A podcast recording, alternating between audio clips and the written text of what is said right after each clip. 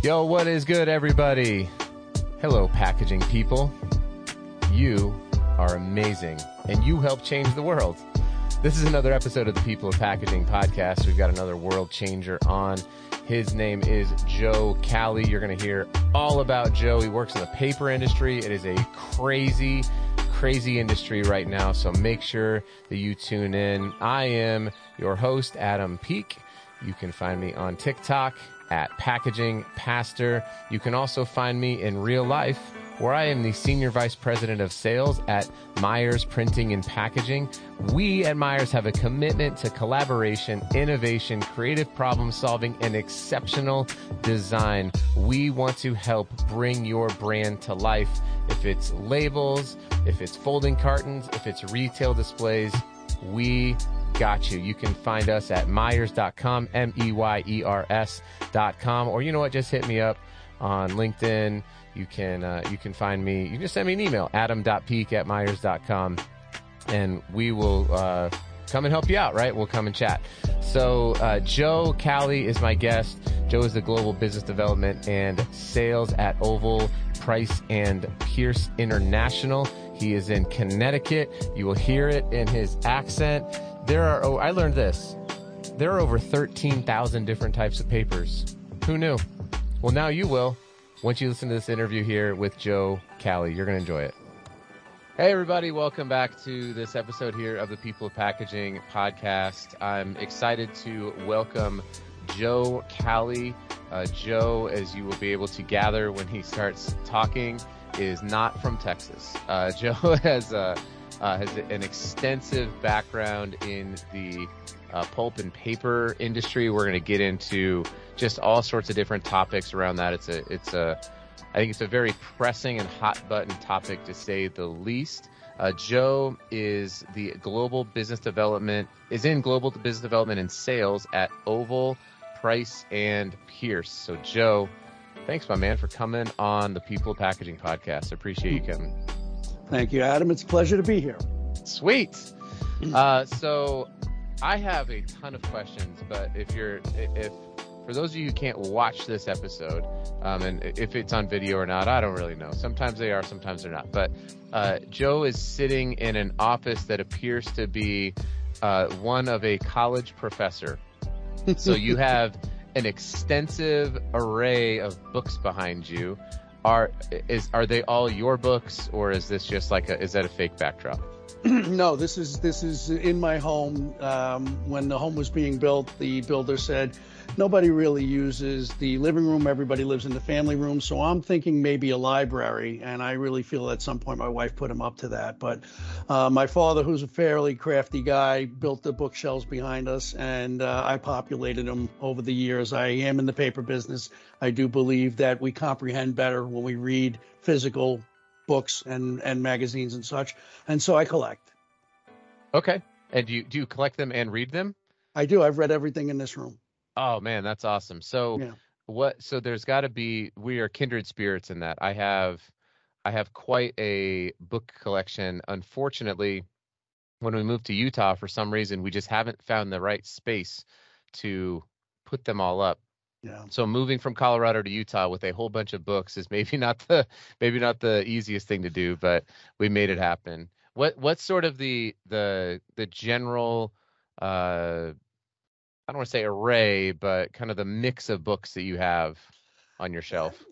Well, I, I, I, like a lot of history, so a lot of them are, are actual nonfiction history books. They're a little boring, but they but I kind of I kind of dig that stuff. And then there's a lot of other uh, predominantly, I like satire and I like humor. I like I like guys who can really craft a a a, a funny story and paint an interesting picture. And so, it's pretty diverse. I mean, there's a lot of classical stuff in there. I've been reading. You know, I kind of went on the great adventure of the ten years of the greatest books ever written kind of thing. So read a lot of classics and. Um, you know, very interesting and certainly good for your mind. Um, but uh, I still like to laugh more than anything else. So, no I doubt, kind of, I go there when I can. Got it. Yeah, there's the, you know you've probably heard the saying that readers are leaders or leaders are readers or something like they both rhyme.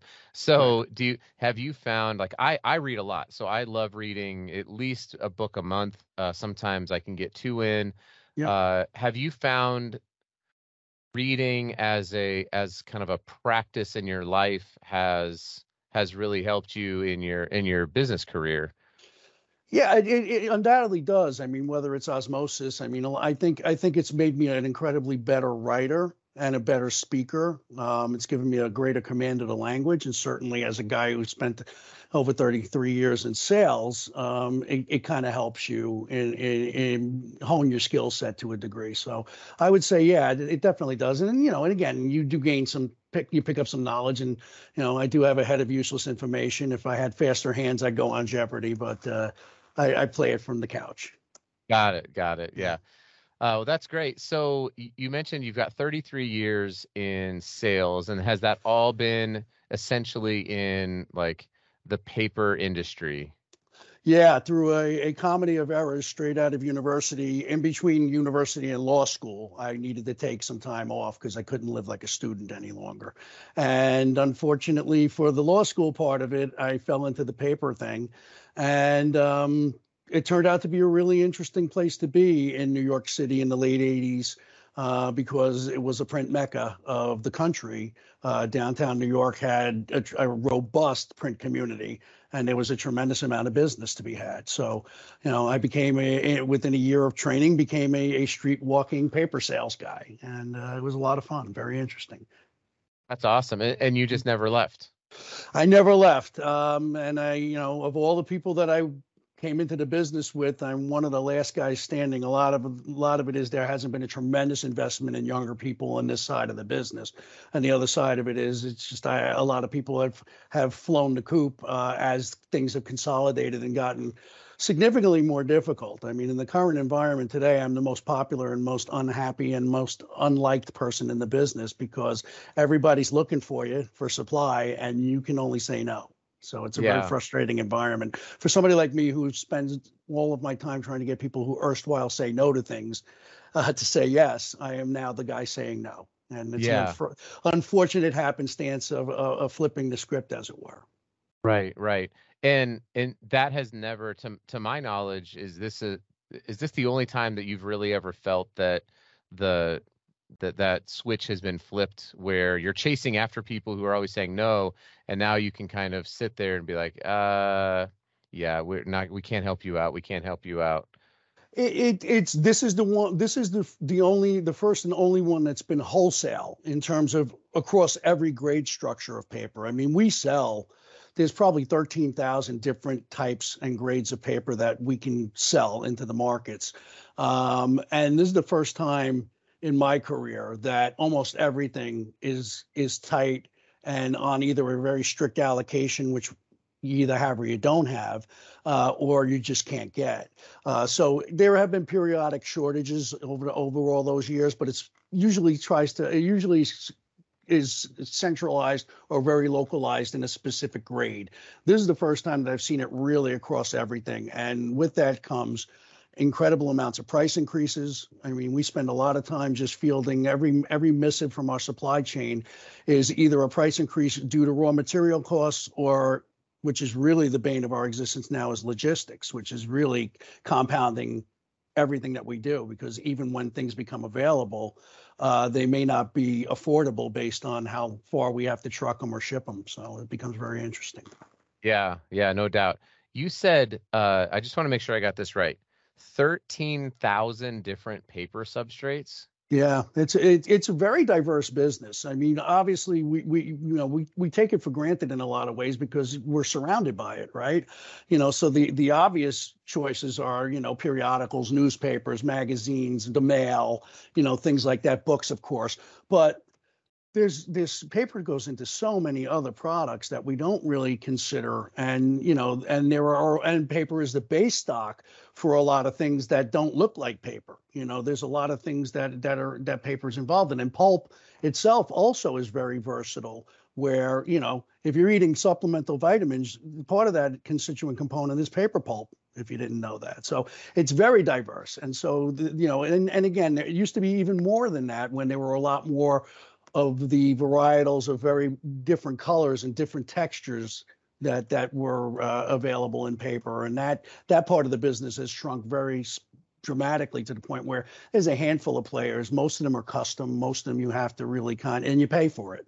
But it used to be readily available and very robust business in terms of the depth and breadth. It's kind of consolidated into a, a more narrow palette, as it were, but it's still very, very diverse. Got it. Got it. So then, uh, with with this, obviously you've got a a, a, a long history in the in the industry. Uh, actually, let me go to this question, and then I'll, I'll kind of pivot onto that one.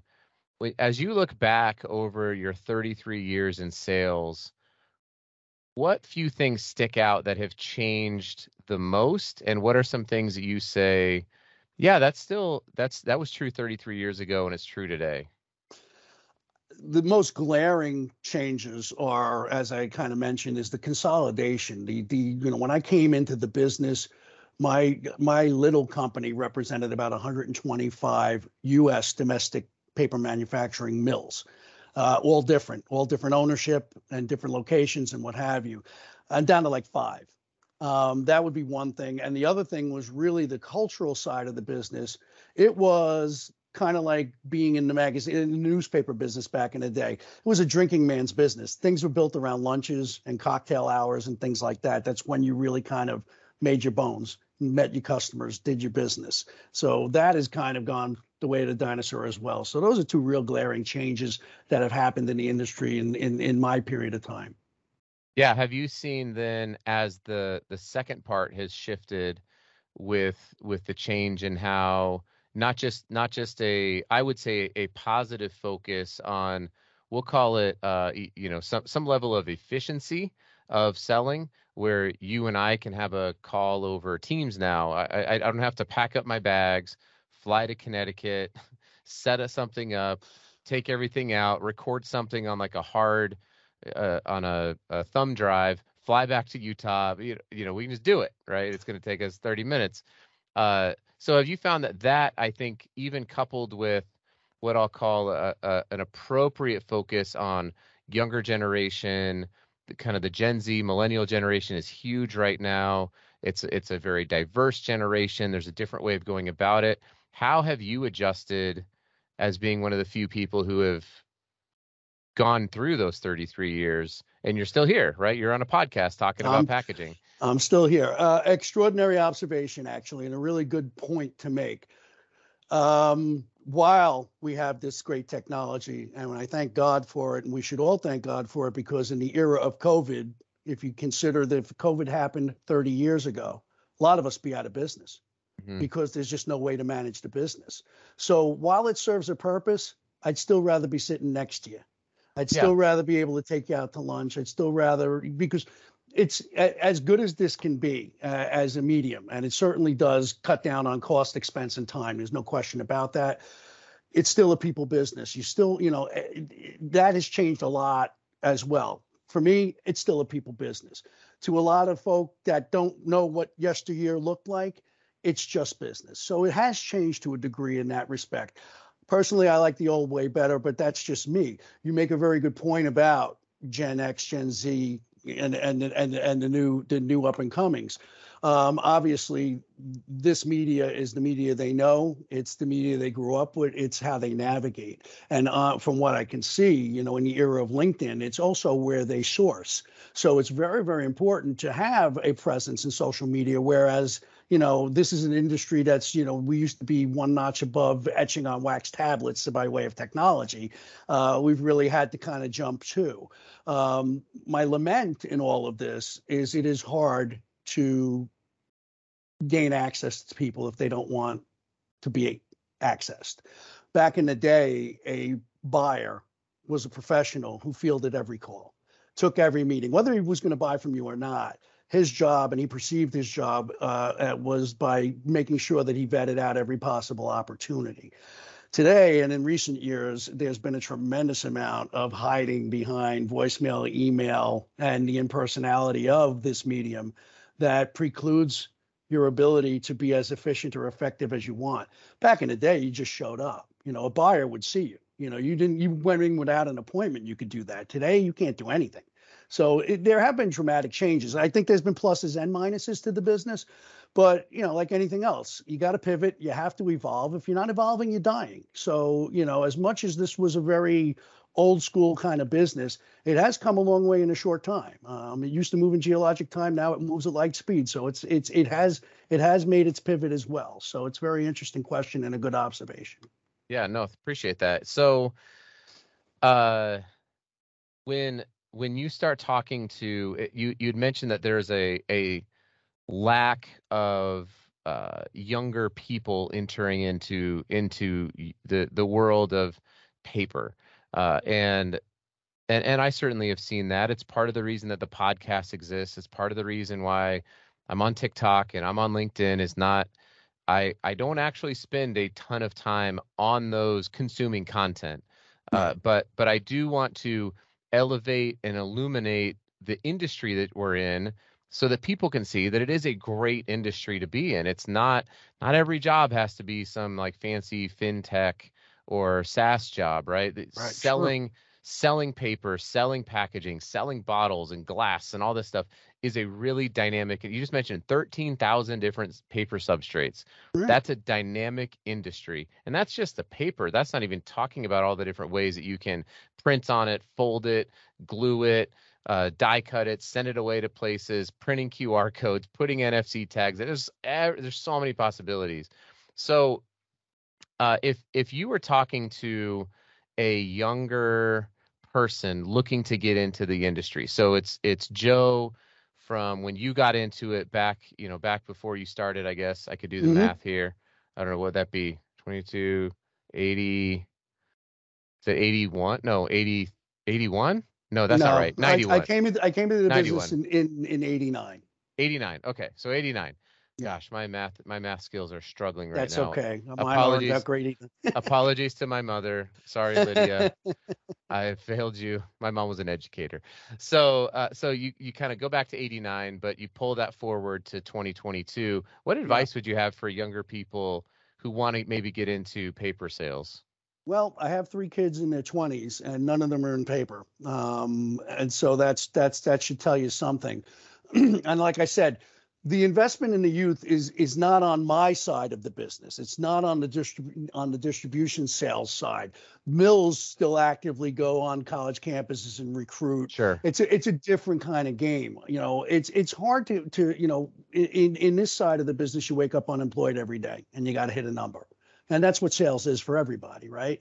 Yep. so it's it's it's it's far more competitive. It's it's difficult. And one of the things that was very attractive to me in 89 that's a little bit more limited today was there was an unlimited earnings potential. You could rock. If you went out and kicked it you could make you could make really good money. It was it was and it, it is to a degree a very lucrative business. But it, it it it has become limited in that scope and in that particular arena. So it's not where where I looked at it and said, "Wow, you know, you you can really, you can really do well here."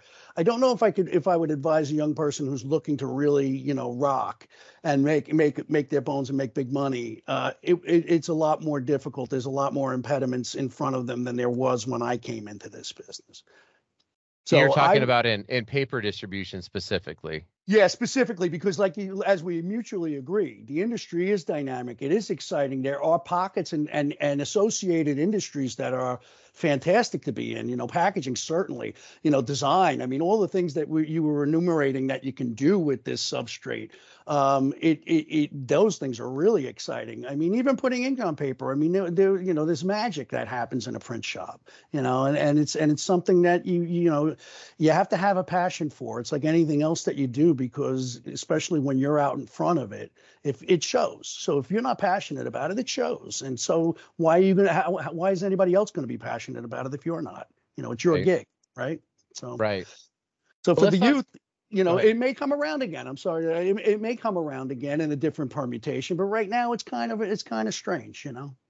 Yeah, yeah, no doubt, and I I see that for sure. It's uh, the, there's there's definitely a different dynamic. So let's kind of let's let's then fast forward here to the present time, really, and say we're looking at this weird vortex of time where demand for paper based, especially on my side, demand for paper based packaging Yeah. is at an all time high. I mean, Sure. everybody that I talk to is, I work for a paper, uh, I work for Meyers, right? We print Yeah. folding cartons, we print corrugated POP displays, we print labels, paper and film. But so, so eh, there's this high demand for it. And the supply, like you were alluding to, is like you just you, you're just making calls to people. It's like I can't even give you a quote on whatever 18 point CCNB or something like that. Doesn't that. Right? Like, matter, right? I, I can't I can't it's new business. I can't quote you on it, which then has a trickle effect down to brands and and all these if if you're trying to create new stuff, that becomes really difficult. So how are you on your end as a paper distributor navigating that besides just sitting back in your office reading a book, just taking phone calls and saying like no, no, yeah, maybe. Right, uh, and, and and and again, fantastic observation and a really good point. And and to that end, you have to pivot, and therefore having some knowledge, diverse knowledge of what's available. You have to sell what's available. You know, you make a very good point. It's very hard. You can't go out and prospect new business because you don't have allocation, right? So you can't sell it. To your point, what I've done with my salespeople, because I also do a lot of support. I do sourcing for, you know, we're an international company. We sell all over the world, and I do have other other salespeople with whom I interact with. I do team sales as well, but I also do some sales support where I source. And what I've done in some of these other markets where you just can't even get arrested with, with the with the standard fare of paper, is is is try to get the, the mindset of the sales force into selling what is available. And what is available are the very expensive grades of paper because they're always going to be available. Mills will always pivot and put as much capacity as they can on something that nets them more profit versus the standard products. So right now in, in markets that we never really thought about, we're selling some pretty high tech specialty items that are very, very expensive and they're, they're extremely profitable and extremely available because the mills want to sell them. You know, to your point, you can't just sit around. It- it's bad for your ego. It's bad not just for your ego, but for your psyche. It's bad, and Yeah. ultimately, it's bad for your pocketbook and for your your company's bottom line. So, you know, we're challenged all the time. The other thing is you have to stay with your finger on the pulse of the market because traditionally, when you've had shortages, again, this is a wholesale shortage. You have to be able to perceive the cracks and be very quick because if you can catch catch the the, the dip when it starts to happen, um, you could be the first back into the market. There's a currency for that. There's a cachet to that. Um, so that's kind of what I've been spending my time is trying to read the tea leaves, which means you know I spend a lot of time reading a lot of financial uh, analysis. I'm very fortunate to have friends that are analysts in the forest products spaces, and they furnish me with a lot of reports um, you know, it's extremely helpful, but it's still it's cold comfort when you're still trying to sell and you can't. Yeah. And, you know, honestly, in kind of on the converting side that's sort of facing the brands, I have a lot of conversations to your point where it's like, hey, this material, this substrate is available. It has a 70% premium over your standard. However, have you calculated the your revenue loss if you can't get boxes and Right. keep them on the shelf? Right. Time Oh, is money. That's a good point. It's like, Yeah. yeah, eh, for every every day that your product is not on a shelf, what does that mean for revenue? And they very quickly will will do the math together and they'll very quickly realize I can I need to buy this. It's we're not it's not even like anyone's out there just making you know just printing money necessarily at least not on our end it's Right. not you know there there is a premium that's paid and there are there are margins that are made but it's not like we're marking it up 200% over the Right. regular right, it's it's Right. it's standard market price and relative to the to the substrate but Right. yeah you're absolutely right it's it's about getting creative it's about not only not just saying no you know especially to those buyers who've just been jerks to salespeople forever it feels Right. so it, it could feel so nice to just be like how does this sound my answer is no i'm Right. not going to sell you anything but instead you can't you can't just tarnish your reputation. You got to work in. You got to dig in with them because yeah, that's no, that's a cycle of sadness. There's there's no question, and of course, what'll happen as well in these environments is you'll you'll you'll get something discretionary, and unfortunately, you'll sell it to the wrong person. And when the market goes back to its normal ways. They forget your name and number. It always happens. It's human Yeah. nature. You can't. And to your point, not how we play the game. We play the game straight up and and and with integrity and and with honor. And and and you know, look. Part of the reason that we do what we do is we want to be helpful. We want to be consultative. We want to get our customers to a place that makes them happy, makes them money, brings them back, right? This is an annuity type business. It's not a single sell. I'm not selling you a, a one time product and I'm gone. If I do my job correctly, you and I dance into the sunset together for the rest of our careers. And that's the idea. Yeah. Well, Joe, I've got a couple questions here before we wrap up. It has been Sure. a great conversation. So, uh, I want you to kind of speak to. uh, You are you are certainly well qualified to speak to this. So, I I run across this from time to time. I used to work for a packaging distribution company, and I would get this question all the time. Well, why shouldn't I just go buy from the manufacturer, right?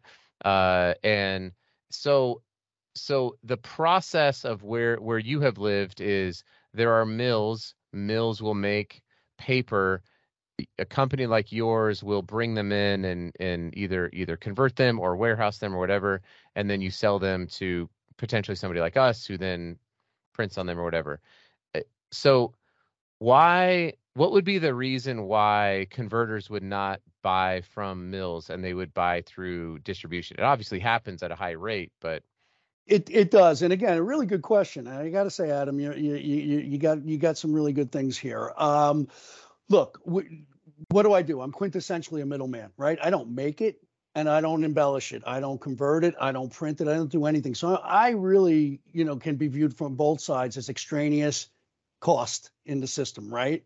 Because what does this guy do? Well, you're buying my nimbleness and knowledge, the relationships that I have with these manufacturers. And yes, some guys do have the ability. You need, first of all, mills want to make volume and kick it out the door and never see it again. They want to kick it out the door. They want to get paid in 10 days and call it a day and keep doing that. Wash, rinse, repeat, right? So if you have critical mass, meaning you're large enough in scale to do so, you know, to salute, but you also have to be able to pay these guys. So one of the things that we wind up doing is we take a lot of the the credit risks that mills aren't erstwhile comfortable in taking. We'll extend payment terms to people that are looking for a little bit of time to pay back, as long as you're credit worthy. I mean, we're also very risk averse as well, but we do fulfill manifold purposes because we also don't just represent one manufacturer or, or just their grade line. We represent many manufacturers with redundancy of grade lines where we have competitive opportunities to pit one against the other or to look at various attributes, not only just price, but which which one fits your requirement better. So sometimes, you know, you can you can go direct with a mill, but then you're kind of married to that mill. So what we offer is is is choice and opportunity to finance a little bit better and um, and develop the type of relationships that are enduring because you know what?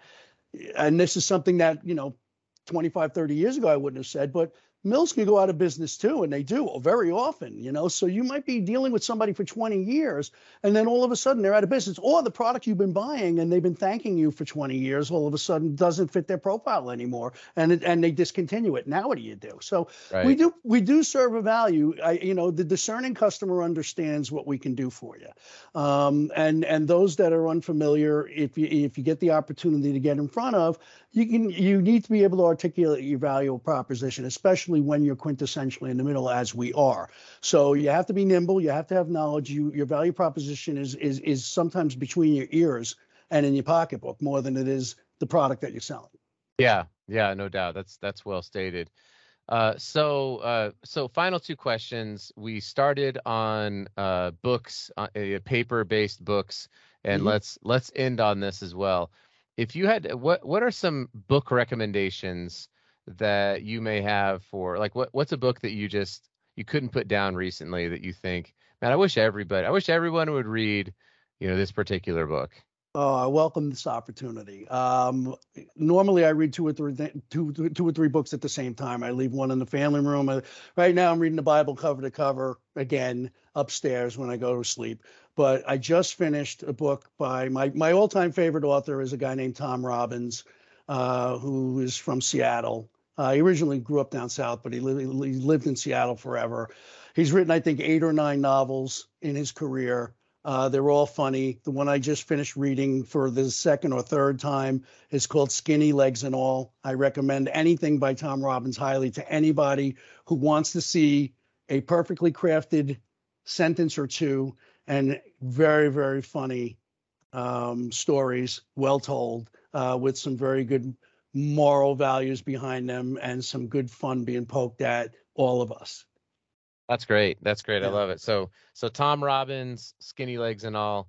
I'll make sure to drop that one into the uh, into the show notes. That's that's yeah. great. Well, how do people get in touch with you, Joe? What's the best way for folks to reach out if they certainly people who have questions about paper and availability yeah. and things like that, but what what's the best way for them to reach you? Uh, there, there's a couple. I mean, I am on LinkedIn. So you can look me up, Joe Cali, C A L I. Um, you could also email me at the office. I have to look at what my email address is because I never really know anymore. It is J Cali, J C A L I, at Ovol, O V O L dot U S. All right. J Cali at Ovol dot US. Also look up Joe Cali on LinkedIn. So, Joe, thank you so much for coming on and just being uh, articulate and and for sharing some of your wisdom here. I hope the listeners really really enjoyed it. It's certainly a critical time for the paper industry right now, and I'm glad to know that there are there are people who are fighting and battling for the industry, not just the industry, but also for those of us who rely on the industry, which is everybody everybody right. is reliant on the paper industry whether you know it or not. Uh, you've got to if you've ever ordered anything online you used paper. If you, you know i mean?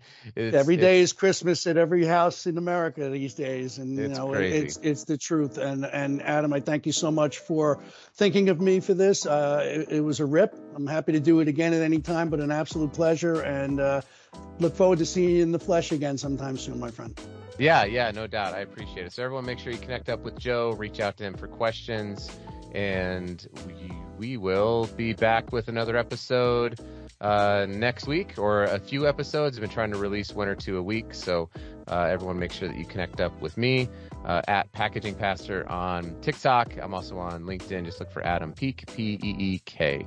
Joe, I really appreciate it. Thanks again for coming on. Thank you, Adam. Take care now.